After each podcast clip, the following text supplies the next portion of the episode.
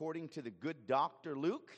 We are in chapter 22, 39 to 46. The title of the message today is The Cosmic Cup. Luke 22, 39 to 46. Hear now the word of God. Jesus went out as usual to the Mount of Olives, and his disciples followed him. On reaching the place, he said to them, Pray that you will not fall into temptation.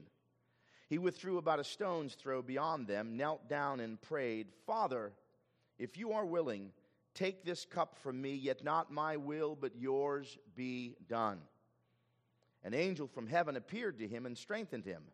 And being in anguish, he prayed more earnestly, and his sweat was like drops of blood falling to the ground. When he rose from prayer and went back to the disciples, he found them asleep, exhausted from sorrow. Why are you sleeping? He asked them. Get up and pray so that you will not fall into temptation. And may God add his rich blessing to his inspired, inerrant, infallible word. Let us pray. Father, make it a word of salvation for the unsaved, comfort for those in storm winds, and there are many and rest for the tired, weary, and heavy laden. Give us ears to hear and minds to understand and hearts that beat for nothing smaller than the Lord Jesus Christ. Come, now, fount of every blessing.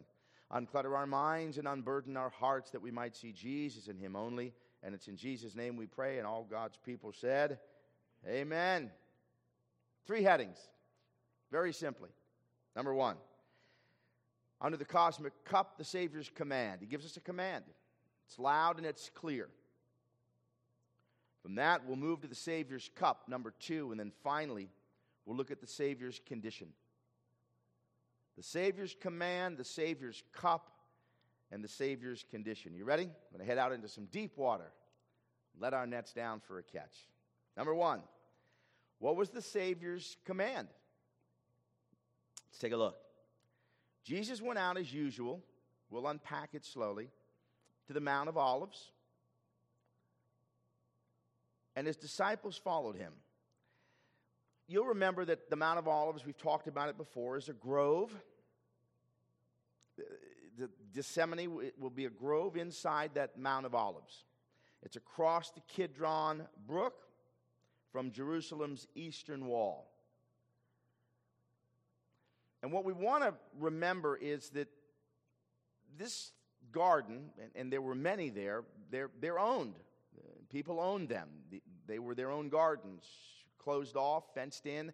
So here we find another unknown servant of the Lord Jesus Christ, like the one who, who loaned his donkey, the man who was carrying the water, and the one who provided the upper room, all unnamed, unknown, except for the fact that they were willing to serve the Lord Jesus Christ. And here, clearly, a follower of Christ has opened up his garden area for Jesus. On reaching the place, Luke doesn't identify it, we know it as Gethsemane. He said to them, Here's the command pray that you will not fall into temptation. Now,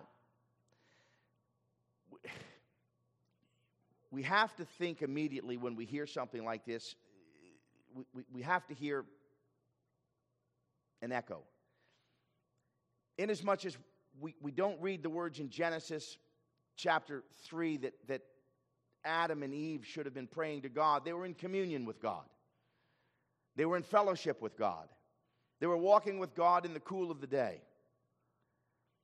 And there's no question here that Jesus is taking his disciples back to the beginning that I want you to recognize that they left communion with God. They, they walked away from God. They, they, no, they no longer prayed to God. They, they, they, they broke fellowship. And because of that, we know what's happened. And I'm reminding you that you, you, you need to pray so that you will not fall into temptation. So let's briefly take a look at Gethsemane. It means olive press, and you would expect to find an olive press in an olive grove. Okay, it was a place very, very thick with, with olive trees, and it would be a good place. There would be no lighting there. It would be a good place for Jesus to go, as was his custom at the end of the day, to find rest, to get away. But remember, and we'll look at it next week, this is where he went. Judas would know that, and Judas would know now to bring the authorities, which we'll look at next week. And this is the time for Jesus to, to now be arrested. Okay? We're, we're getting to that moment. I want you to see two olives, uh, two, two gardens, because it's important that we see what's happening here. There's, there's clearly an echo that we hear back in the first garden. In the Garden of Eden, they, they, they, whatever communion and fellowship they stopped, something happened. And Jesus is saying, Here, here's what you need to do. So let's, let's take a look. In the first garden, the Garden of Eden, we have a sinless Adam who's tempted. The first Adam is tempted. He's battling Satan, he's battling himself, he's battling against the sin of Satan. And he lost by pro- proclaiming, Not your will, but my will. So Adam and Eve wanted to do their will. My will be done. Utterly sinless up until that point, totally in step with God, and yet notice what he says to himself. He's not praying for God's will to be done. No, it wasn't good enough for Adam and Eve to have been made in the image of God. They want to be God. So you can imagine their prayer not your will, God. We know what you said on the day that we eat this, we will surely die, but my will. Adam is saying, My will. So in the Garden of Eden, we see sinless Adam being tempted, and now we see the contrast. In the Garden of Gethsemane, we see sinless Jesus is also tempted. The last Adam, he's battling Satan, he's battling the self, and he's battling against this sin that is everywhere in the world. And he won by praying, Not my will, but your will be done. Know this between the garden of tragedy, which would be Eden, and the garden of triumph, which we have in Revelation, Jesus must conquer in the garden of testing.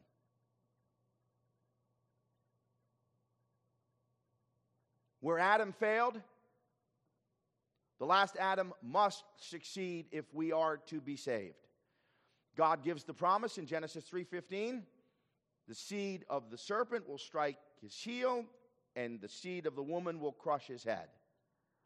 But this is that moment now of, of testing. Will the seed of the woman conquer? Will he fulfill his father's will? 2241. Mm, we want to get an understanding of what he's really going through, in as much as no human mind can plumb the depths. There's some clues in the passage that can help. 41. He withdrew about a stone's throw beyond them. He knelt down and he prayed. Okay. Standing, as you know, was the primary posture of prayer but now he's kneeling. That's telling us something. But there's also something else here. In Matthew and Mark, they actually go a little further and say he fell face down on the ground. So the posture is telling us something about the condition of his heart and what's happening in his, inside of him right now. He's overwhelmed with what is about to happen. Stone's throw is also instructive. Notice this they could see him, they could hear him. He is ever the teacher, even in his moment of utter anguish. He doesn't go off to where he can't be seen or heard, but he stays as the teacher to continue to instruct. I say to you, pray so that you do not fall into temptation, and I'm going to show you exactly what it looks like. All good teachers do that. They practice what they preach. So he's only a stone's throw away. They can see him, they surely can hear him. And we'll see that in a moment. Hebrews 5 7. Listen to these words. Jesus offered up prayers and petitions with loud cries and tears to the one who could save him from death. And he was heard because of his reverent submission. He's overwhelmed. And yet, when he comes back to his disciples, Luke doesn't tell us, but what does Matthew and Mark tell us? They're sound asleep. And they tell us it happens three times. Hard to imagine, but what would we have been doing? Overwhelmed with sorrow and grief. He's in the greatest struggle the cosmos has ever seen. He's struggling with sin, Satan, and death right there. And they're sleeping. The spirit is willing. Lord, if, if wherever you go, I will go. The spirit is willing and the flesh is. Which is why he says, What? Pray. Pray. Continue to pray that you don't fall into temptation. Psalm 50, James 5, let's look at these very quickly. Call on me in the day of trouble, and I will deliver you. There's the promise. You pray. I promise to deliver you, but you pray. Divine sovereignty and human responsibility. Jesus said to Peter, But I have prayed for you, but he still tells Peter, Pray. Yes, I have prayed for you, but you still need to pray. You need to understand the responsibility that you have. You're responsible to pray that you don't fall into temptation. There's a role that you have to play here. Peter, James, John, he brings them closer into his suffering, and they're asleep. And in James 5:13, is any one among you afflicted? Who doesn't have some kind of affliction? Let them pray. People ask often, well, if God knows everything and has ordained everything, then why pray? Right here, because He commands us to pray. Prayer isn't for God's benefit, it's for ours.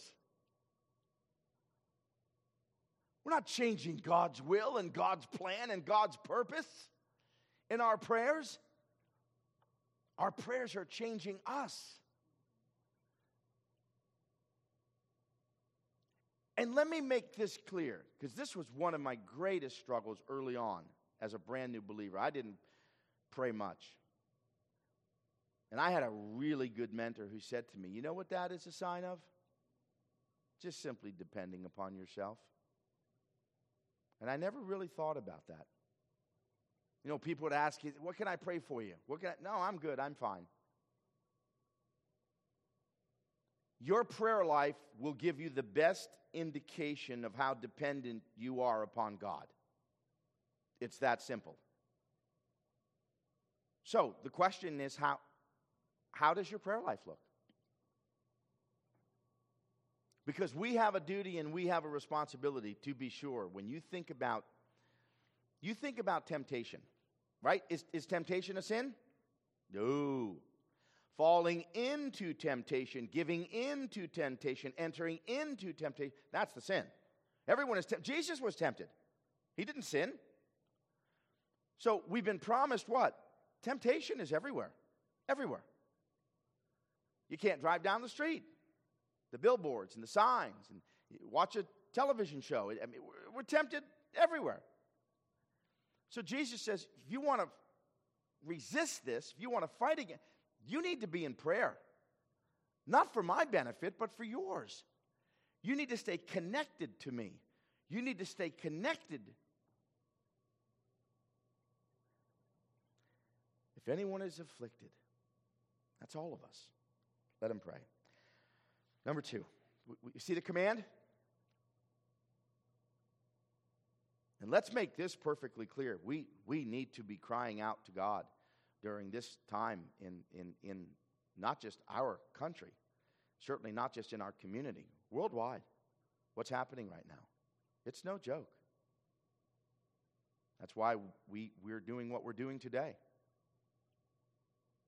But we need to be praying that God would be intervening. Praying for this another opportunity for us to be praying for hearts that are far from Him that would come to Him, for hearts that have never beat for Christ that would begin to look to Christ. So now let's take a look at this really, probably the, the, the deepest message in this passage. What is this cup? What is this cup all about? Okay, you ready? The Savior's cup. He withdrew 41 to 42, knelt down and prayed, Father, if you are willing, take this cup from me. Okay, now, many have said, okay, it looks to me like this is a sign of great waffling and weakness. Looks like he's not really sure what it is that he's here to be doing. I'll, I'll, I'll correct that in just a moment. But let me make this clear this is not a sign of weakness. Don't miss this. This is a sign of his holiness. And we'll go deeper in a moment. His holiness is rising up against all hell that was about to break loose. We'll go deeper into that in just a moment.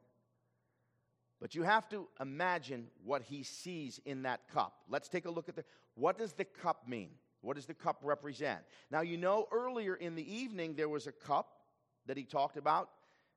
Take and drink from this cup. This is the cup of the new covenant in my blood, the blood of the new and everlasting covenant for the forgiveness of sins.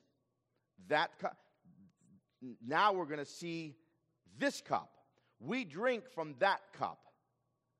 Only he would drink from this cup, the cup of God's unimaginable wrath and judgment. You ready? Isaiah 51 17. And let me make this clear. No matter how much we try to unpack and we read the scriptures and we try to figure, no one could even begin to imagine. And you want to know how we know? When you look at some of the, the films that have portrayed Jesus and the crucifixion, and the primary message in all of that are the nails and the spear and the crown of thorns. Do you realize that that, that was painful? But thousands upon thousands dealt with that. The overwhelming anguish and pain was from the sixth to the ninth hour when darkness not only covered the land, but it covered the sun. And he was separated for the very first time in all of eternity from his Father. That's this cup. This is what he knows is coming. And this is what's, and in his, this is the perfect picture of, of, of the dual nature of Jesus. He's fully God, so he's in step completely with the Father, but he's also what? Fully man. He weeps and he cries and he's hungry and he's thirsty and he gets tired is it any wonder what is happening here? But I want to show you the depth of what's really happening in that flesh that has never sinned. Awake, awake, Isaiah says, rise up, Jerusalem, you who have drunk from the hand of the Lord the cup of his wrath. No one can even begin to imagine what that would mean. Ezekiel tells us the same thing the cup of ruin and desolation. Look at Habakkuk 2:16. You will be filled with shame instead of glory. He knew that was coming. Drink and let your nakedness be, be exposed as he hung on the cross. The cup from the Lord is coming to you, and disgrace will cover your glory. Do you see what's happening? He drank a cup we will never have to ever taste. Why? Now there's no more condemnation for those who are in Christ. Jesus was judged on our behalf. Jesus drank the cup we should have drank to give us the life we could never have lived or earned on our own. And he's overwhelmed. But now, notice the shift that takes place. He says, Father, if there's, there's any possible way, and, and why is he being so deeply tempted? We've talked about this before. Why? Who doesn't want him to go to the cross? Satan. Satan doesn't want him to go to the cross. Why? He knows that that's the end. He tried to give Jesus what? A way out. In his wilderness testing, he said, Lord, you can have all of this, you don't need a cross. Give you the crown without a cross. You can have all of this. The kingdoms of the world, I hand them over to you. Just simply bow to me. And he knew he was completely defeated then. So he messes with Judas and he messes with, with, with Peter and he messes with all the disciples. And even now, he's still trying to get you. Please don't go to the cross. Satan's not trying to kill him. Satan isn't the one that puts him to death on the cross, it's his father. For you.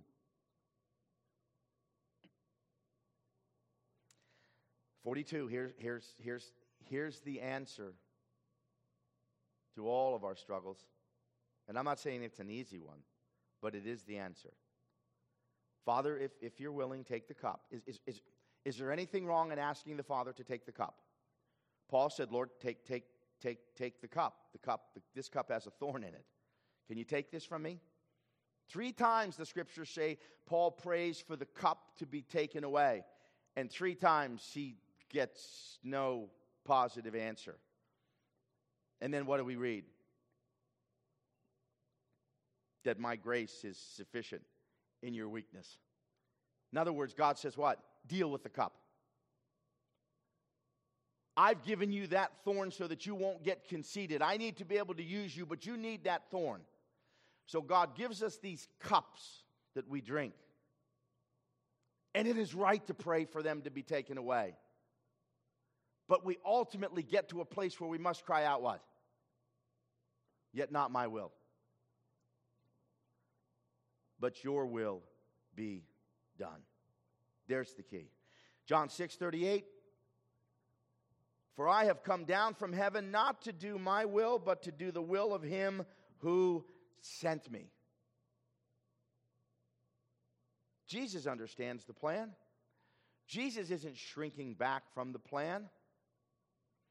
How many times in the ministry did, does he tell his disciples, We're going to Jerusalem, where I will be handed over, and I will be crucified, but three days later I will be raised again. But I think the most important thing for us to take from this, Father, if it's possible,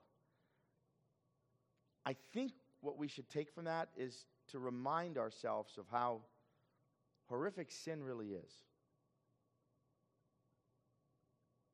Think of all of, think of sin. Think of your own. But think of the very first sin that got us into this mess. I think sometimes we forget that. Now, don't text me about this later and, and, and say I was teaching error. But listen, I, they ate a piece of fruit. Just didn't seem that bad, did it? Compared to some of the stuff that we've seen, some of the unimaginable sins that we have seen, we've been overwhelmed by it. And you go back to the garden and you go, you ought not to have done. What does God say? On the day that you eat this, you will die. Every sin, any sin separates us from God. We don't have to have some kind of system to, to measure, well, these sins are, are really, really, re- oh, these are really bad. These, these separate you forever from God. These kind of make God's heart sad, and we can work through these. And so there's categories of, no. All have sinned and fall short of the glory of God, and the wages of sin is death. So, this is to remind us that don't be looking around at other people and, and, and, and, identifying that at least I'm not as bad as that guy, or at least I haven't done that thing. So, perhaps I'm not as far gone. You're as far gone as you could possibly be because any sin and every sin separates us from God. He is too holy, he is too righteous. They disobey and they die. I think that that's what Jesus wants us to get here. And if we began to understand how horrible sin really is, that in and of itself would be helpful in helping us to look at ourselves with sober judgment. And to what? To pray more earnestly to God God, help me in this. Help me fight against this. You know some of the things that you struggle with. We all have certain things that we struggle with, yes? what should we be doing? We should be praying. Praying that God would, would take this from us. Strengthen me in this hour. Praying in advance, right? Especially when you know some of the triggers that you have in life. You know some of the things that cause you to think things you ought not to think, say things you ought not to say, and do things you ought not to do. When you know that in advance, what should you be doing? Praying. God, strengthen me. I know I'm getting ready to go into this mess again. Strengthen me, Lord, so that I don't do what I did last time. Help me, God. That's what Jesus is saying. Pray. Strengthen yourself. You'll be strengthened by coming close to me. That's important that we get this. And that brings us now to what? The Savior's condition. You ready for this? This, I think, I think this will tell us everything that we need to know about how horrible sin really is. And, and, and, and, and remember, don't, don't think like, and this is easy to think, we see such horrible sins in the world. Don't do that. Well, do that, but don't just do that. Look here. Look in the heart. My sin sent Jesus to a cross. All of them. That's what we need to remember. So, what's his condition? This is fully God, fully man, utterly sinless, unblemished, perfect, righteous. G-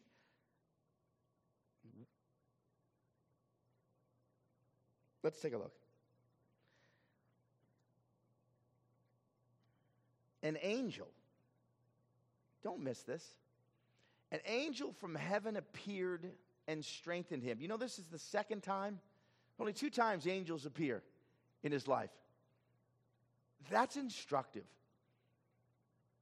They appear in his wilderness testing to strengthen him. So it's really like bookends. Satan's after him really twice. He's after him his whole life. He's dogging every step. But he's really after him two times at the beginning, in the wilderness experience, and right here in the Garden of Gethsemane. And what does the Father do? Sends an angel an ambassador of ministry. He sends an, well, what does that tell us about Jesus? Well,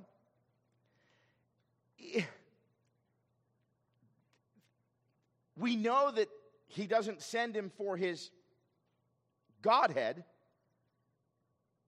because God created the angels, so he sends him for his manhead.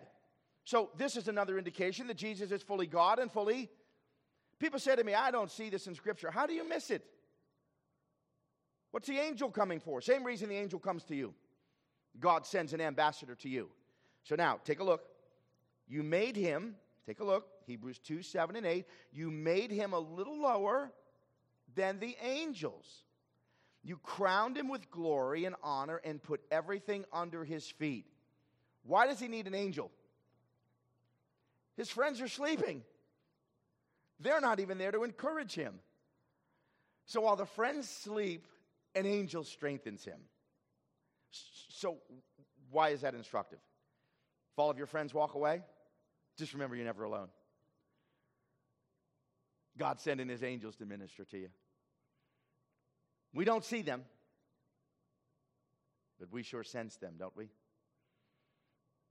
And we understand the promise that we have. And here's the promise right here so he's made a little lower than an angel.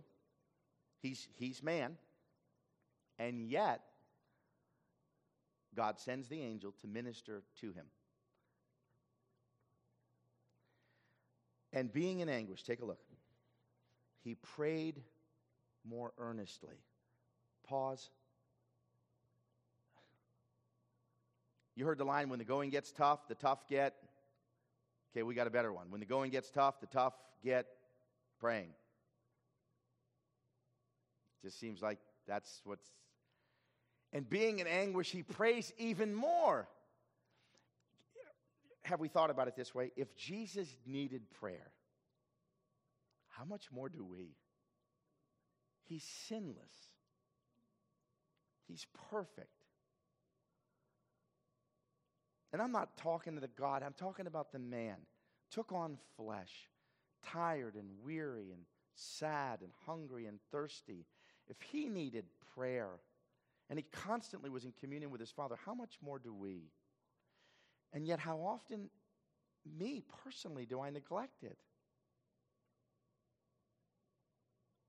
But now, here's something that's important that helps us get inside of what's happening to him. And he sweat, his sweat was like drops of blood falling to the ground. There's a condition, a medical condition for this. There's a title for it. It's called hematidrosis. And what it means is that the, the blood vessel, vessels rupture and blood comes out and, and, and, and, and, and seeps into uh, the sweat glands. And, and the, the sweat comes out tainted with the blood. He is so overwhelmed with this cup, he's sweating droplets of blood. Let, let me give you a quote from Alford's Greek Testament, Henry Alford. Listen to these words so that we can be clear on what's happening. The intention of the evangelist seems clear to convey the idea that the sweat was not fell like, but was like drops of blood, colored with blood. To suppose that it only fell like drops of blood is to nullify the force of the sentence and make the insertion not only superfluous, but absurd. Why does he write it? Because he's bleeding through his sweat glands. You want me to put it in, in, in the simplest term that, that kind of helps me?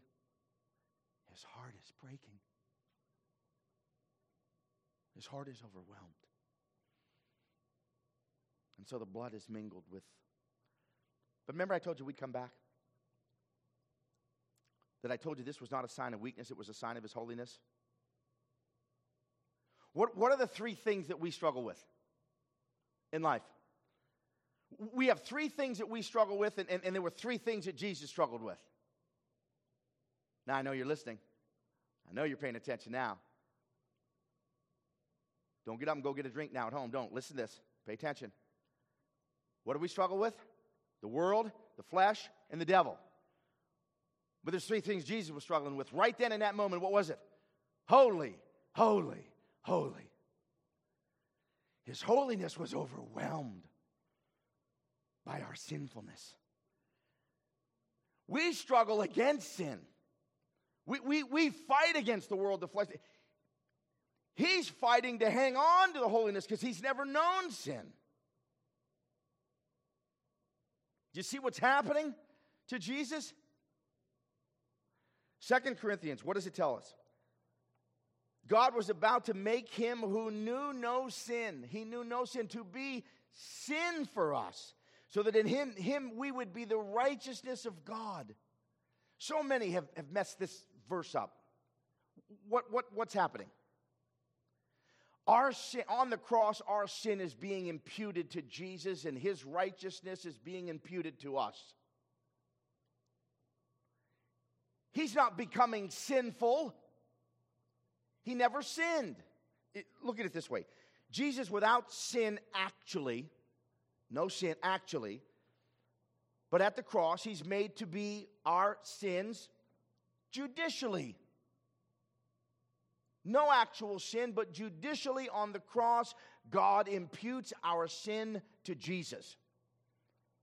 Never has he committed a sin personally, but now he has made sin for us substitutionally.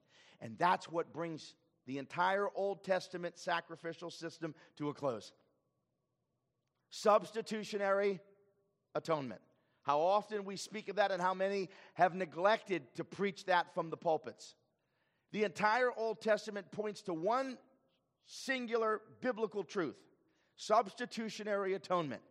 And on that cross, Jesus was our substitute.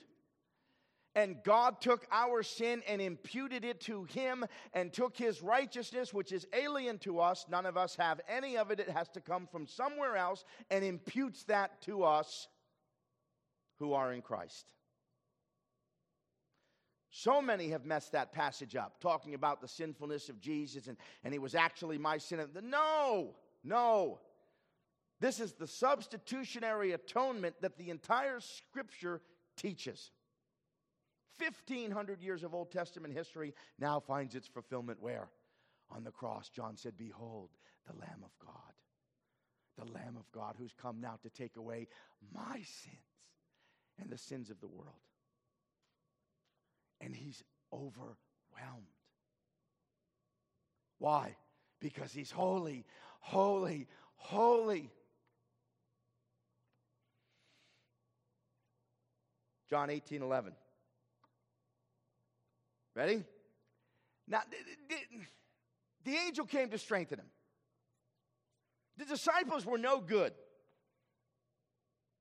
Can't you even imagine for just a moment? Now, I'm not saying this is what Jesus was thinking, but if I were Jesus, and I'm not, but if I were and I got back there the third time they're sleeping, I'm thinking, you know what? I'm going to get me some new guys. This is my final, and you're sleeping. So they were no good to him. Yes, they're filled with sorrow, but stop. You can't stay up a little while with me. You can't. That's why you need to pray. See, this is an object lesson for you. I'm trying to show you how weak you are and how strong you're going to need to be when I'm gone and I send the Holy Spirit. You need to be on your face before me because there's some real bad stuff coming to you guys, I'm telling you. So, was Jesus strengthened? Did God really strengthen his son? Take a look. Jesus commanded Peter. Remember, they come to the garden. Peter takes a sword, lops off the, the high priest's servant's ear, and what, is, what does Jesus say? Put away your sword. Shall I not drink the cup the Father has given me? Was he strengthened? Make no mistake, he was. Let me give you a great quote from George Morrison, and this makes it very personal. Every life, everyone has its Gethsemane, and every Gethsemane has its angel. What a promise we have in God. Close. Permission to petition. Hebrews 4 15 to 16. We do not have a high priest who is unable to sympathize with our weakness. Stop. Do you understand that? Whatever you've been through, he's been through. And so much more we can't even begin to comprehend or fathom. That's why we have to understand. You ever ask the question when you read the gospel accounts, why is there so little information about the actual crucifixion? There's nothing. They nailed him, they put him up, he's dead, he's in the tomb. Why?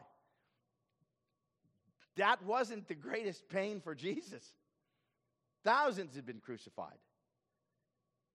It was when he cried out, My God, my God. Why?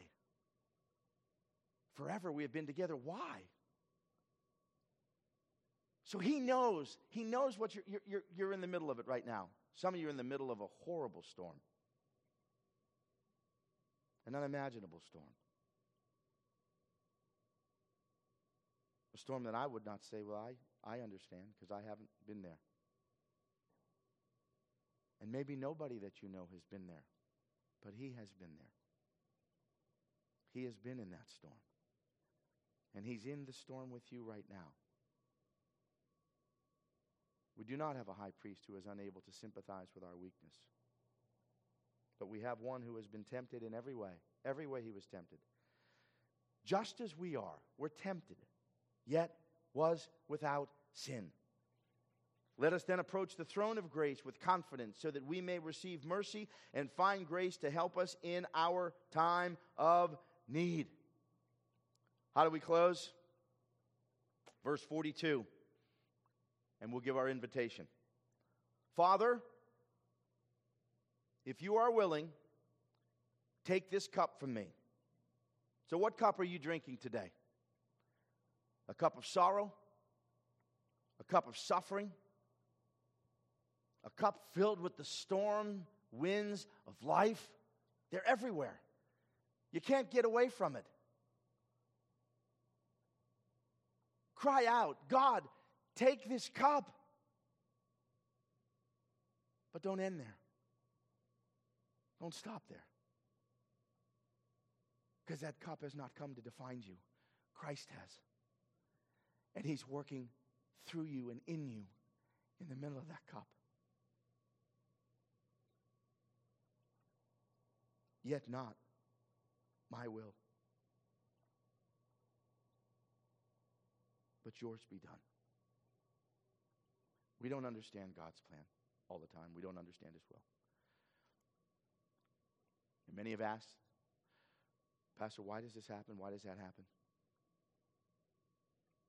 The best answer I've ever heard is this I, I, I don't know why, but I know what the answer cannot be. It cannot be that God doesn't love you. The cross tells us that. He sent his son to your cross with your nails, your crown of thorns, your scourging all over your body to take your death, to take your sin, to take the penalty, and to drink God's cup of wrath so that you might have eternal life. Just remember, whatever it is that you're in the middle of right now, whatever it is that you're going through, you're going to get to the other side. God has promised to get you to the other side. But that's only if you're in Christ. So, with outstretched arms and nail scarred hands, Christ has come. Come to me, all who are weary and heavy laden, and I will give you rest. His body still bears the marks that we put upon him. Come to Christ. You can't work yourself into God's favor. You can't do enough good things to outweigh the bad. It doesn't work that way. Trusting in Christ alone, trusting in the shed blood of Jesus, trusting in the promise that He said that I am the way, the truth, and the life, and no one comes to the Father apart from me. Trust in Christ alone. And salvation is yours today. And you will never taste that cup of wrath that He drank for you. Oh, you'll drink a cup of sorrow. You'll sip from cups of bitter storm winds. But remember the promise. There's a day coming when there'll be no more sorrow, no more pain.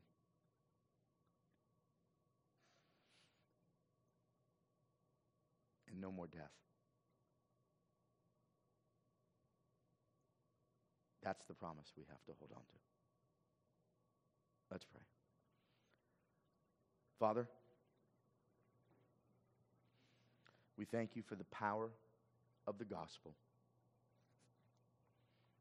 We thank you that you have promised to get us home. You didn't promise smooth sailing,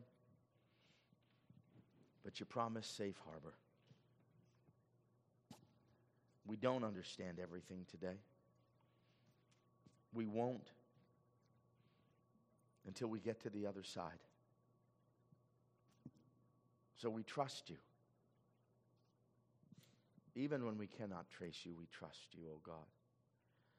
Father, for those right now who hear my voice, who have never surrendered control to Christ, never, ever trusted fully and completely in Christ alone, right now is a moment of salvation. Give the gift of repentance and faith. If you hear my voice right now, you need to say something as simple as this prayer God be merciful to me, the sinner. God be merciful to me, the sinner. And salvation is yours today.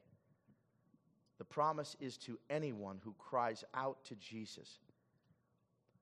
You cannot out sin your Savior. There is nothing that you can do that can separate you from His love and mercy and grace. Nothing. And when you are in Christ, the promise is profound. Not even death will separate us from the love of God in Christ Jesus. Nothing. That's the hope. That's the promise. That's the only thing that will help us get to the other side.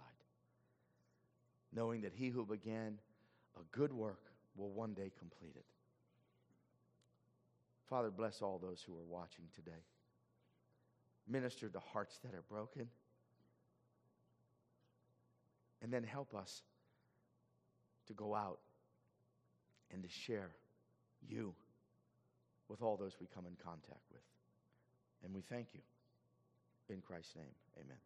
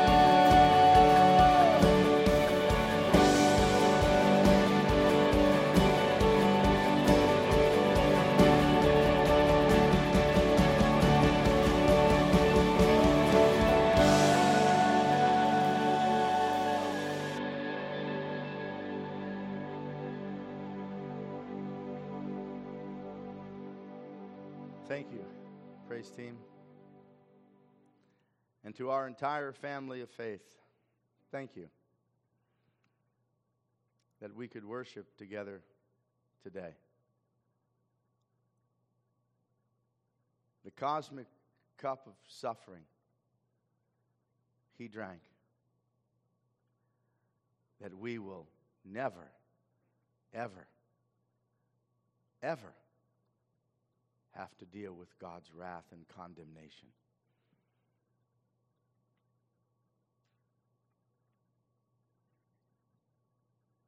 That's the power of the gospel. To know that there is nothing, once you are in Christ, there is nothing that you can do that can take you out of his hands.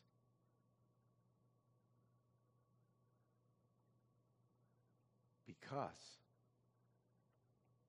he came out of his Father's hand while he hung on that cross. Let that truth comfort and strengthen. And let us share it with those we come in contact with. Now is a wonderful opportunity for us to talk to many. God gives us these opportunities, He opens these doors for us to walk through. People are afraid, they're scared. We have a promise that transcends everything. We have a hope that cannot be crushed. No circumstance in this life can touch the living hope that we have in Jesus. Let's tell them. Thank you again for worshiping with us. Receive now the benediction of our God. And now may the grace of the Lord Jesus Christ and the love of God the Father and the fellowship of the Holy Spirit be with you now and forevermore. Amen. God bless you all. Go in peace. Missing Garrick and, and, and Margot. God bless you all. Thank you.